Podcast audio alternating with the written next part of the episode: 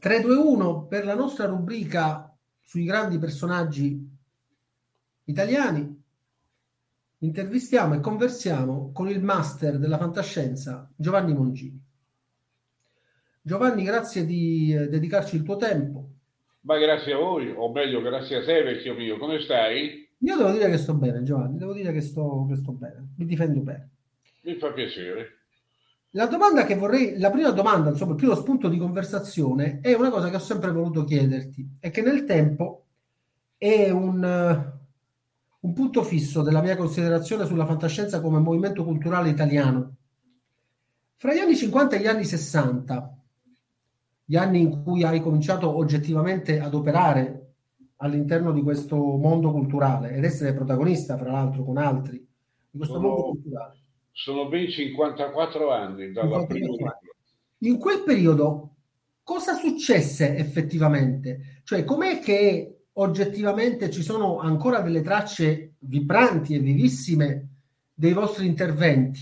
Per esempio il tuo incontro con Luigi Vannucchi, eh, per esempio i dati e i racconti delle rassegne bolognesi. Cosa successe in quel momento che fece sì che anche senza internet voi siete riusciti a muovere questo genere in Italia?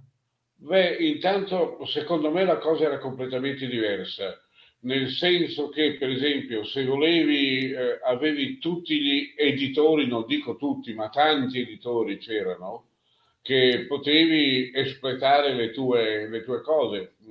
Al, in uno degli Sphere, per esempio, io ho cominciato proprio conoscendo, eh, come si chiama, adesso mi sfugge il nome, dove ho pubblicato la mia prima storia del cinema di fantascienza, Fanucci Editore. Ecco. Fanucci certo, che, che, che, che, è uno dei libri che tutti abbiamo in casa, credo che sia uno dei libri che è più presente, che è più presente nelle, case non, nelle case non solo degli appassionati di cinema, ma anche degli appassionati, cioè non solo degli appassionati di cinema di fantascienza, ma anche degli appassionati di cinema to court. Mm, è, è un libro fondamentale quello. Ho avuto anche la fortuna di essere il primo ad aver fatto una cosa del genere, quindi eh, è stata una vendita veramente che se la, se la potessi fare oggi farei i salti sulla sedia.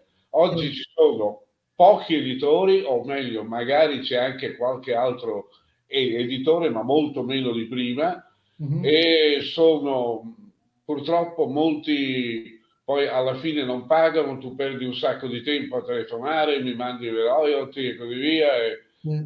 ho, ho, ricevuto delle fregate e mi sono ritirato dalla cosiddetta editoria normale. E, mm-hmm lavoro con lo scudo e mi trovo benissimo così perché faccio quello che faccio.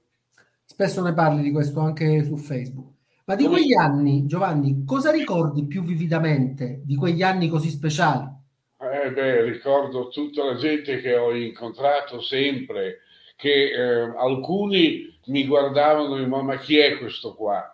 all'inizio, no? quando soprattutto facevamo gli sfilm, perché il grosso degli incontri li, li io li ho fatti lì anche eh, tutti quanti, ho conosciuto tantissima gente e in quel periodo ero più o meno amico di tutti, non c'era nessun problema. E era una cosa più goliardica, diciamo, meno impegnatoide, meno complicata, uh-huh. eh, più semplice. E noi eravamo agli inizi e c'era tutta la bellezza, la gioia di questo inizio di poter parlare con gente che condivideva il tuo mondo. A me piaceva molto di più, sa, perché sono vecchio, non lo so. Oggi è più freddo, è più distaccato e anche oggi si prendono delle fregature anche con amicizie che amicizie non sono. Sì, ti capisco. Mm. Senti, ci racconti eh, di questa intervista che grazie a Dio è ancora presente su uh, YouTube con uh, Vannucchi? Ah sì, il buon... pensa che sono due i nastri, uno non è, non è più stato trovato, solo, solo delle sequenze, qualcosa. Uh-huh. Quando io ero a Bologna 1, una emittente dove lavoravo, ho cominciato lì come direttore di una emittente, pensa un po'. E tra gli ospiti che io ho invitato, ho invitato tutti quelli del fandom, Luigi Cozzi, Vittorio Curtoni, eh, tutti sono, sono venuti, eh, Renato Pestriniero, eccetera, E poi ci siamo rivolti anche a Luigi Vannucchi, che è stato nostro ospite ad uno film ed è venuto ed era una persona di una semplicità molto, molto acculturata, una persona molto intelligente, ma estremamente gentile lui come, come persona, è stata una favola. Mm. Per esempio è stato un po' più difficile, ma non ho avuto problemi neanche lì, trattare con Dario Argento, era un tipo un po' più, non che si desse delle arie, ma insomma forse non era ancora abituato a stare in mezzo alla gente, era un po' leggermente ombroso, ma io li ricordo tutti come delle persone, tutti quelli che io ho conosciuto a quell'epoca, che molti sono ancora miei amici, qualcuno purtroppo non c'è più, eh, io mi sono sempre trovato bene, mi divertivo a parlare con loro, si scherzava, si rideva. Come potrei dirti, era una specie di goliardia fantascientifica. Sì, sì. Oggettivamente la, la, la, fantascienza migliore allora era sui libri. Al cinema fantascienza se ne vedeva sì, anche bella, però mh, ancora non c'erano stati gli alien, i guerre stellari, gli Star Trek, non c'era stato nulla di tutto questo.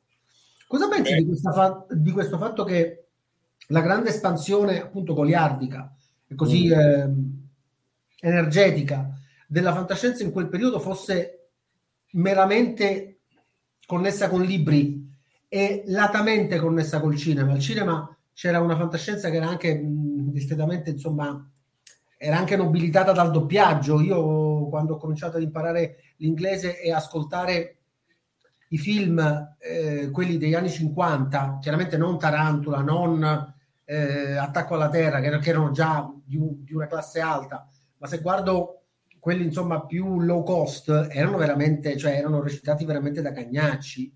E... Beh, mm, sai, devi considerare una cosa, intanto che, eh, come hai detto tu prima, c'era qualche film più importante degli altri, anche fatto con un certo dispendio di mezzi erano piuttosto rari, potrei dirti Uomini sulla Luna, La guerra dei mondi, Il pianeta proibito e eh, quasi tutti in bianco e nero. Tra parentesi, ho sempre amato il bianco e nero. Io. Certi mm. film stavano benissimo così in bianco e nero.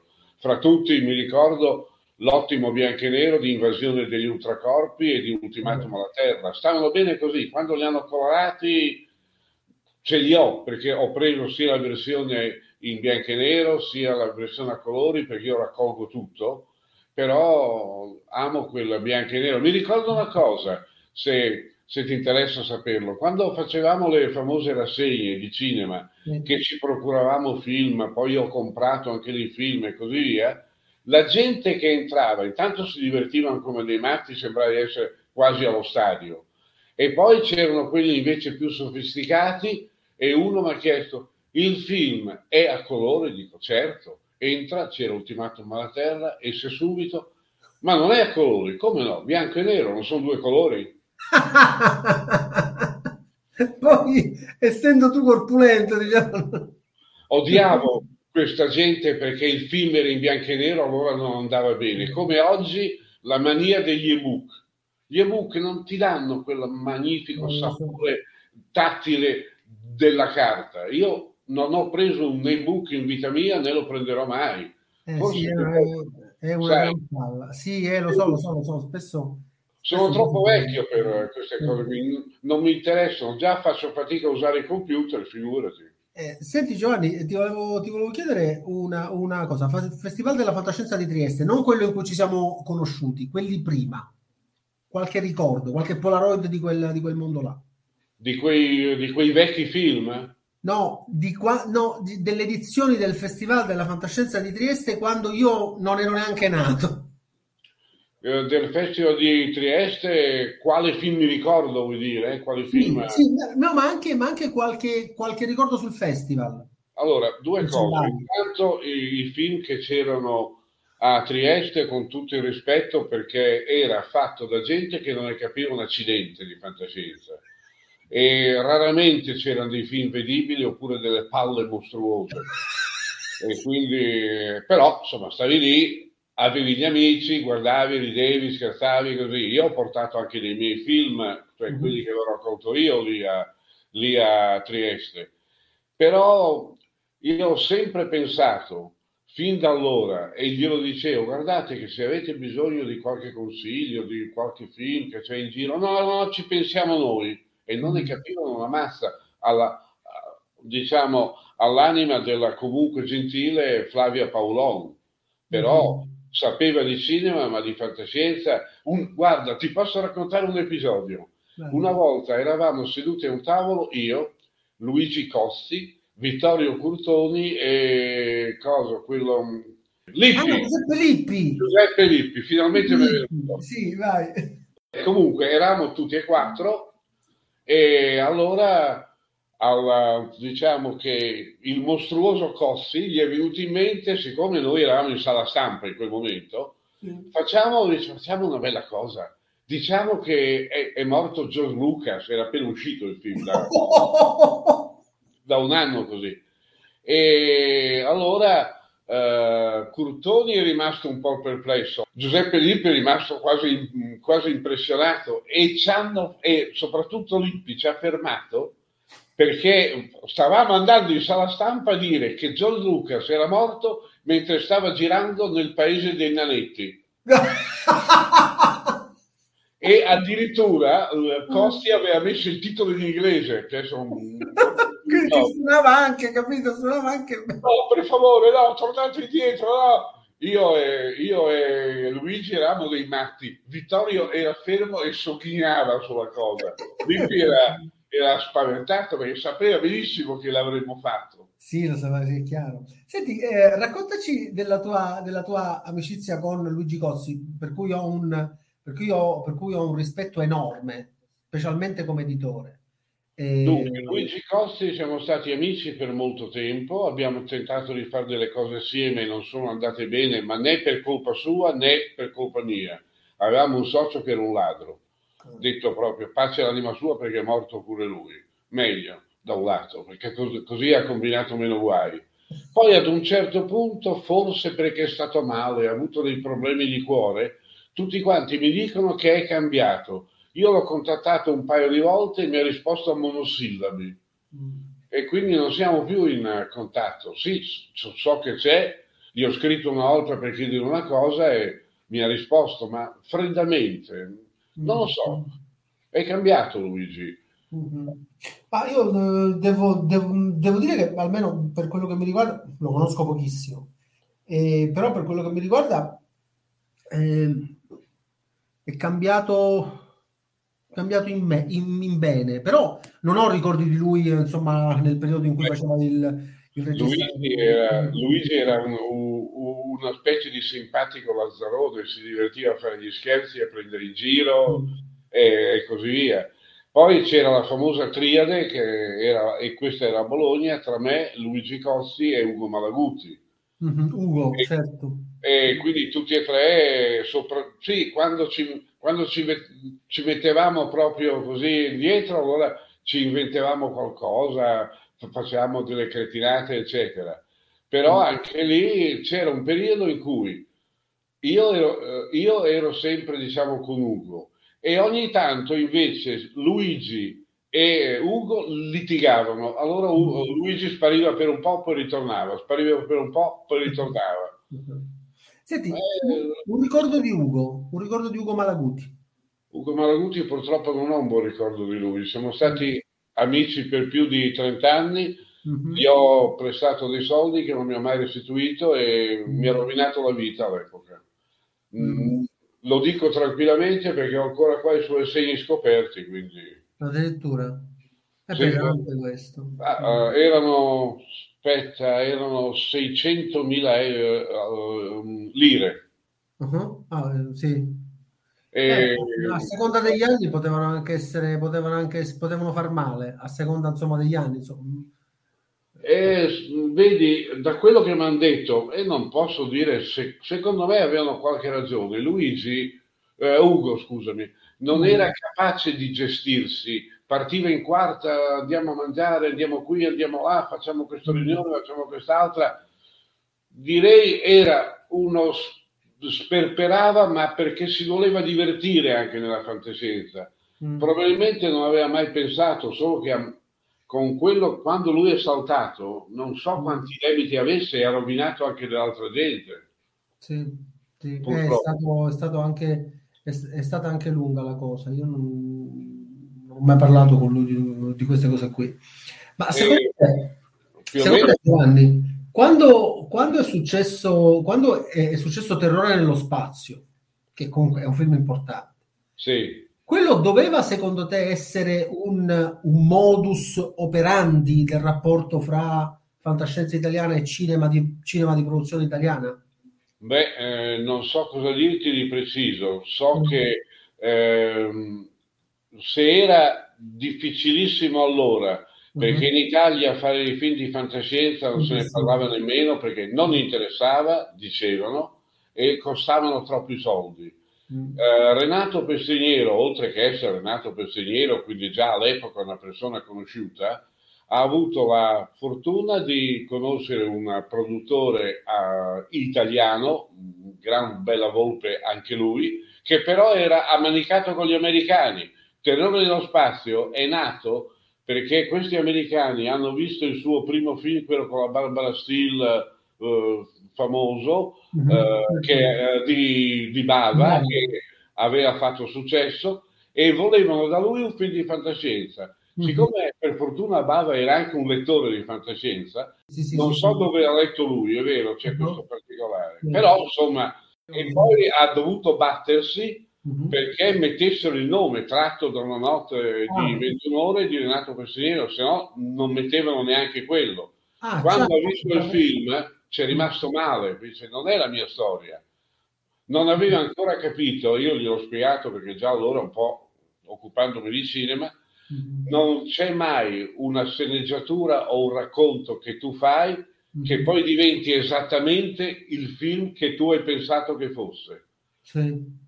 Quando tu leggi un libro, ti crei il tuo film, te lo vedi immagine per immagine, ma siamo in 7 miliardi di persone, se tutti mm. questi 7 miliardi leggessero quella storia avremo 7 miliardi di film mentali.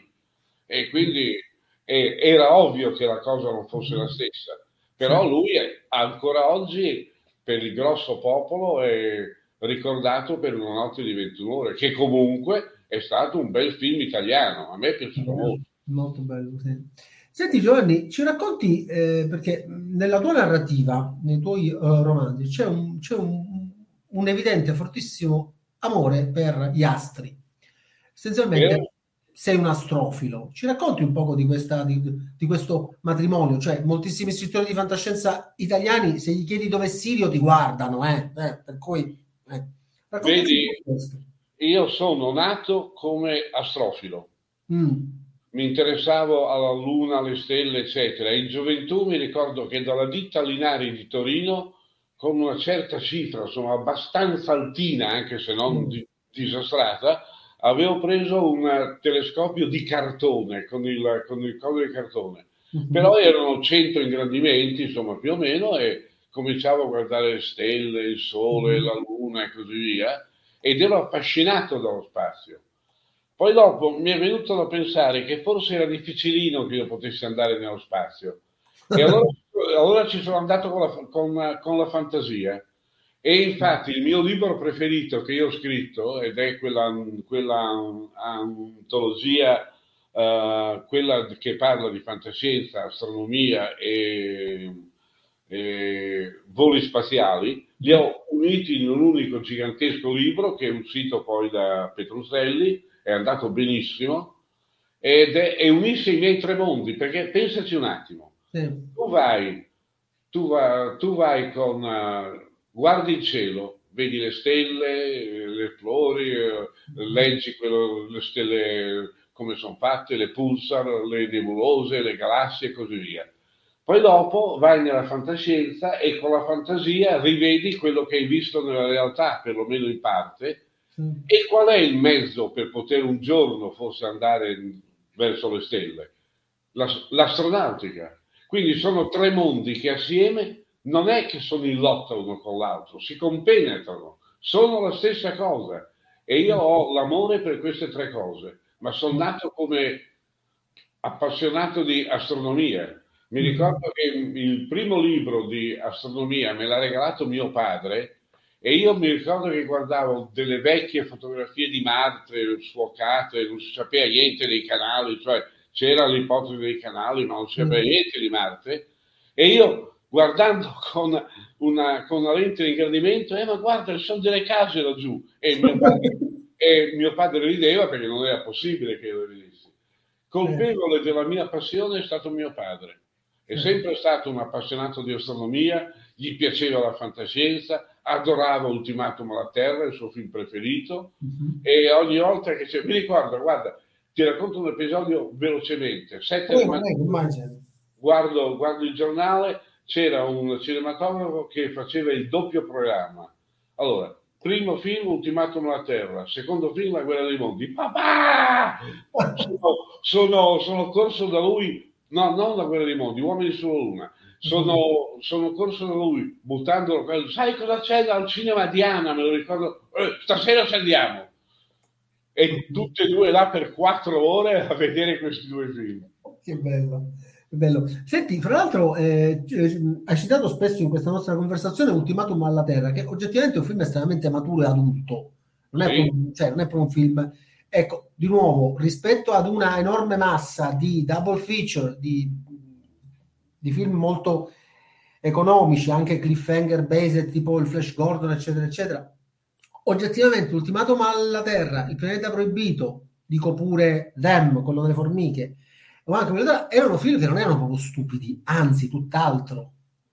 Erano film che avevano una profondità notevole, a parte che erano, erano, erano film intelligenti, intanto per cominciare, soprattutto direi Ultimatum alla Terra, è quello che aveva più corpo dentro di sé e poi l'ha rovinato con questo remake del, del cavolo fatto con, fatto con, i piedi.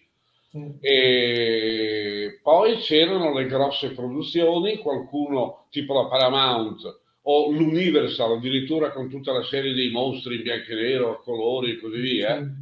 In America, da quel punto di vista, erano molto più avanzati di noi, amavano la fantascienza, la seguivano e così via. Era logico, io mi, non so quante volte ho detto, ma guardate quello che sta accadendo in America. Quello che accade in America prima o poi avverrà anche qui. Eh no, sono tutte cretinate. Pur, purtroppo avevo ragione, ma io a me piacevano o divertivano anche i film talmente cretini che erano talmente cretini che mi divertivano. Hai capito? E quindi non so, ho visto di quelle cose che mente credo, ho, ho visto cose che voi umani non, non potreste immaginare sì. Per esempio, un altro, film, un altro, film, che mi ha sempre colpito è, è, è quello dell'Interocitor.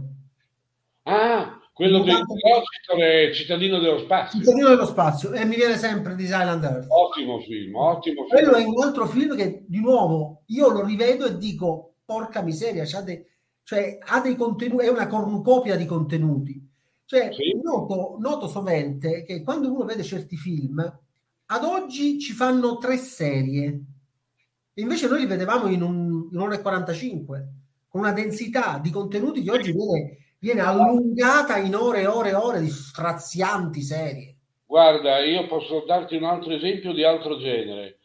Spesso e volentieri, quando è nato il VHS, c'erano i primi film in VHS, molti film erano in CinemaScope ed erano invece sullo schermo quadrato perché tagliavano da un lato e tagliavano dall'altro per avere lo schermo intero. Sì. Quando hanno cominciato a mettere in CinemaScope, cosa succedeva? C'era una banda nera sotto e una banda nera sopra. Sai quante volte sono venuti in negozio da me? Questo film non va bene, è guasto.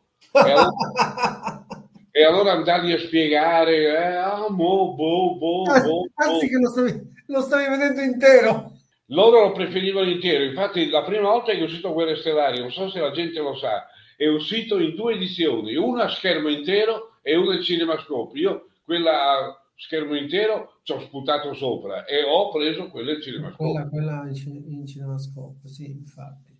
Senti, quando, uh, Giovanni, quando già avendo letto una quantità di fantascienza impressionante ti sei trovato di fronte nel 77 al fenomeno, alla famosa Golden Age, cioè Guerre Stellari, Alien, Star Trek sì. e tutti gli altri. Cosa hai provato oggettivamente? Allora, prima volta che io ho visto uh, Guerre Stellari ero a Roma da dei miei amici che mi hanno portato, loro si andavano per la quindicesima volta a, a, a vedere Guerre Stellari. Però è piaciuto, boh, insomma, ho risposto io.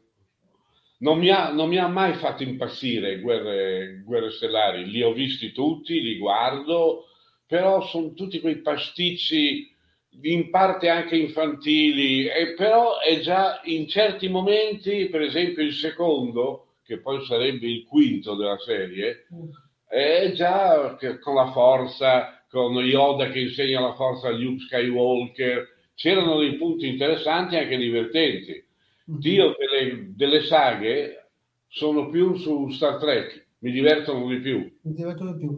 E un'altra cosa, quando io ti dico Solaris, che mi dici? Palle. non vedevo l'ora.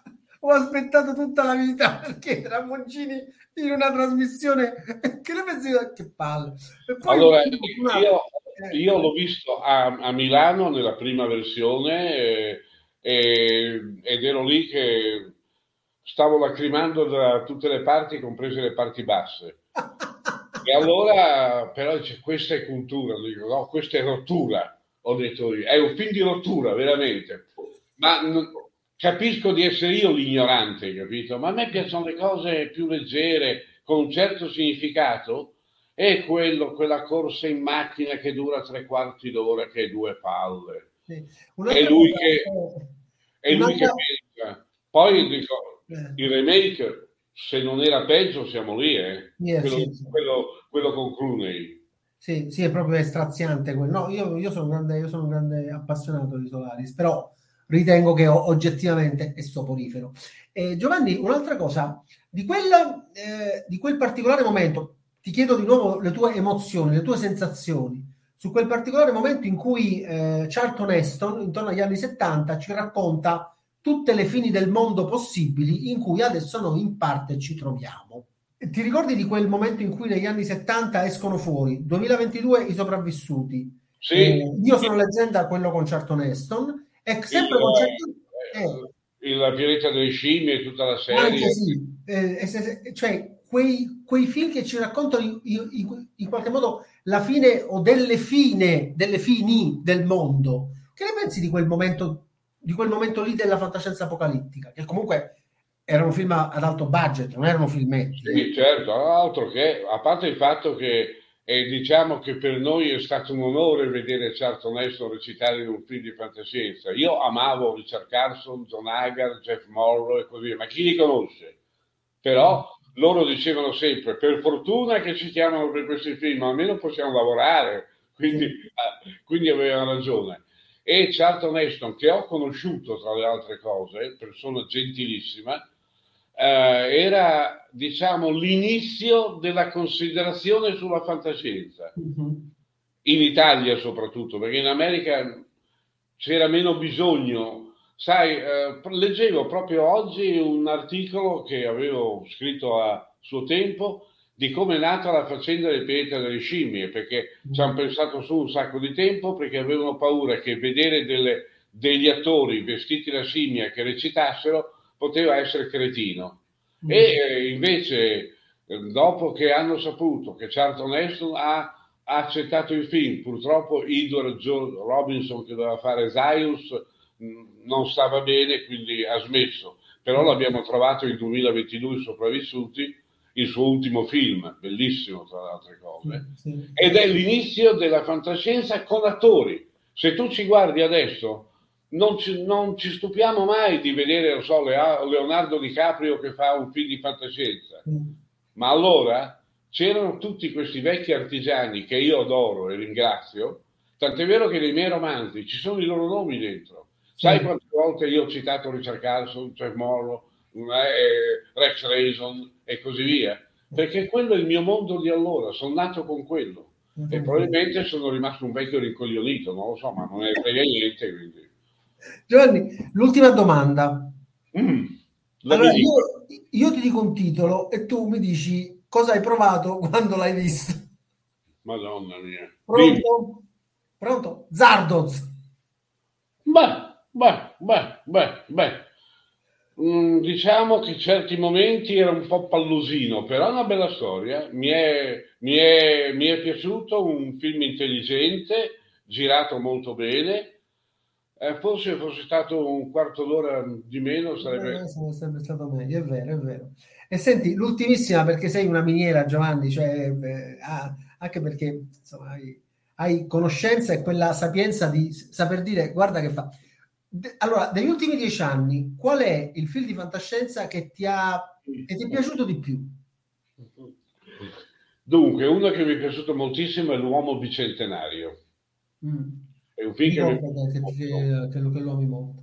L'hai visto? L'ho visto, sì, eh, certo che l'ho visto. E poi, prima ancora, dei film che non conosce quasi nessuno.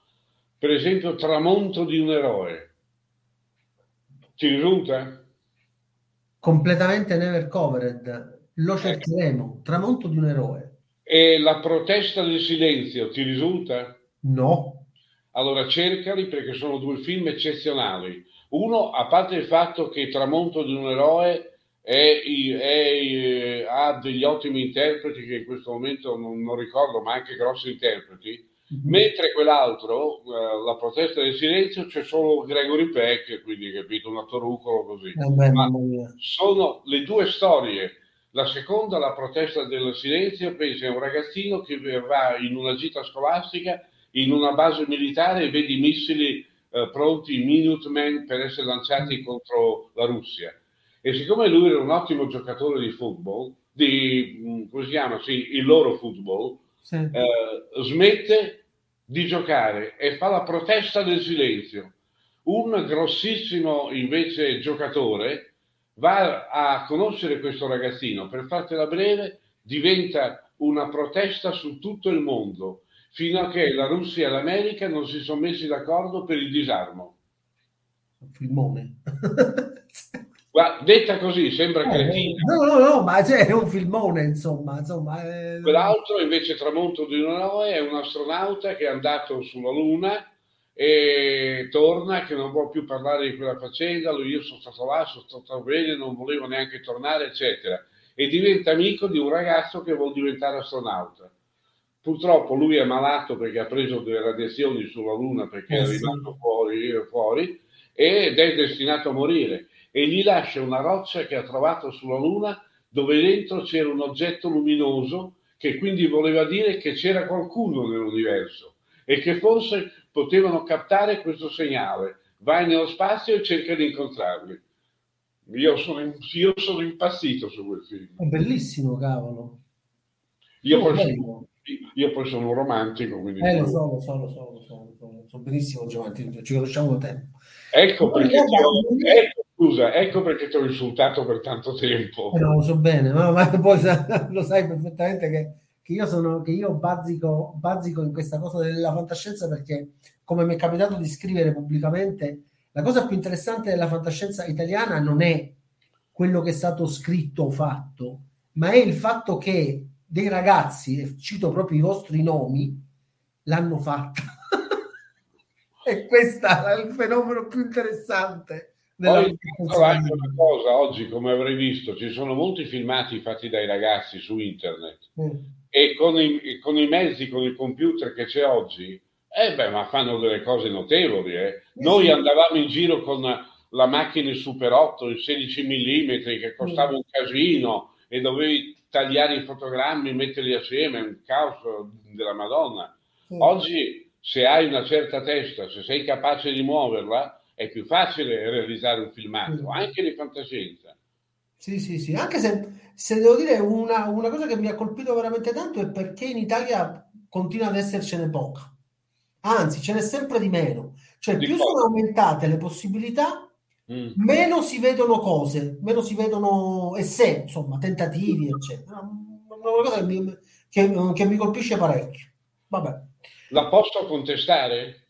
Prego. Certo. Io, io, non io tanto, mia moglie, pace l'anima sua, ha fatto due libri su tutti i filmati dei ragazzi, due libri che sono usciti. Li cerco, me li vedo. Erano, adesso li ha ristampati la edizione Scudo. Al solito si scudo, sì. E prima c'era, li ha fatti Luigi Petruselli, che però ha mhm. chiuso poco dopo e quindi sono stati troccati. Infatti, infatti. E io, per la memoria anche sua, perché poverina ci si è data tanto da fare, sì. e li ho rimessi in pista di nuovo perché tu dovresti vedere certe cose che hanno fatto. Io non ne, ho, ne ho viste parecchio anche su YouTube, ti dico. Sì, sì, sì. Mi aspettavo di vederne di più, sinceramente, però forse non ho visto tutte quelle che ha visto tua moglie. Adesso ci sono moltissimi ragazzi in tutto il mondo che fanno ah, ormai è, ormai è eccezionale, cioè si vedono delle cose. E qualcuno, le grosse case, gli hanno anche comprato il soggetto per poterlo mm, fare. No?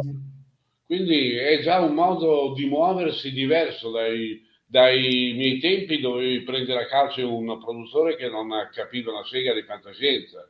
Sì, vedi anche Luigi con tante cose che, che, che ha fatto. Sì, guarda, guarda, Luigi che è riuscito per scontri stellari perché è nato? Perché c'erano gli americani. Sì, lo so, lo so, lo so. Lo so. Eh, siamo sempre lì, eh. L'ultima domanda. Ma quando hai visto scontri stellari, mm. dici, chi hai provato? Delusione.